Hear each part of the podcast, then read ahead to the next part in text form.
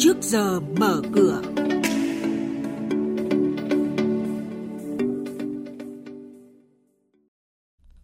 Thưa quý vị và các bạn, giải ngân vốn đầu tư công tháng 1 đạt khá, kỳ vọng phát huy động lực tăng trưởng này ngay từ đầu năm.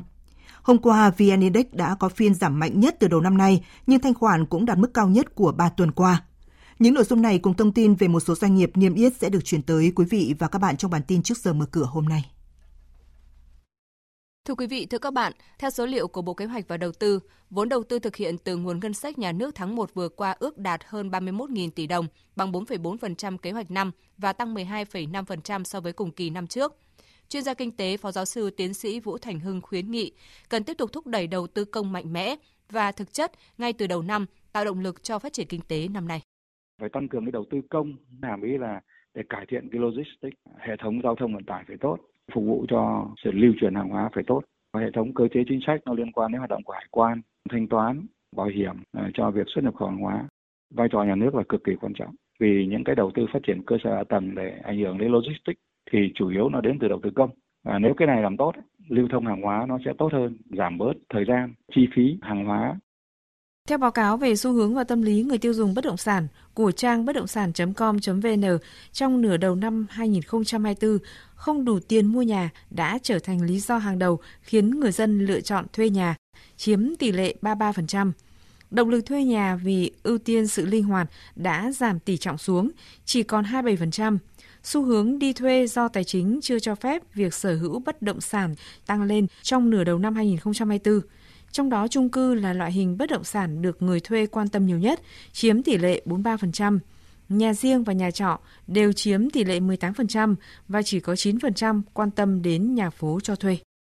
Vào những ngày đầu năm 2024, giá vàng trong nước trong giai đoạn lặng sóng. Giá vàng miếng SJC 4 số 9 giữ ở mức mua vào khoảng 72 triệu đồng một lượng và bán ra khoảng 75 triệu đồng một lượng. Nhưng tín hiệu tăng giá trở lại của giá vàng bắt đầu xuất hiện từ khoảng ngày 10 tháng 1 và chốt ngày hôm qua ở mức mua vào 75 triệu 400 nghìn đồng, bán ra 77 triệu 900 nghìn đồng một lượng. Còn theo báo cáo của Tổng cục Thống kê, chỉ số giá vàng tháng 1 năm 2024 đã tăng 2,55% so với tháng 12 năm 2023 và tăng 15,43% so với cùng kỳ năm trước.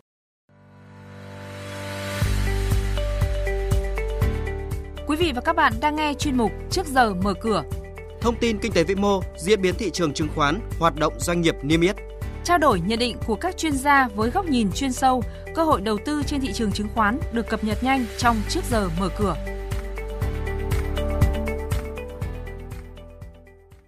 Thưa quý vị và các bạn, kết thúc tháng 1 năm 2024, 27 ngân hàng đăng ký giao dịch hoặc niêm yết trên thị trường chứng khoán đã hoàn tất công bố báo cáo tài chính quý tư năm 2023. Theo đó, Vietcombank vẫn là quán quân toàn ngành và bỏ xa các ngân hàng khác với lợi nhuận trước thuế năm 2023 đạt hơn 41.240 tỷ đồng, tăng 10% so với năm 2022. Đáng chú ý khi MB có năm đầu tiên lọt top 3 lợi nhuận toàn ngành – đứng sau BIDV nhưng đã vượt Vietinbank, Agribank và cách khá xa các ngân hàng cổ phần lớn như Techcombank, ACB.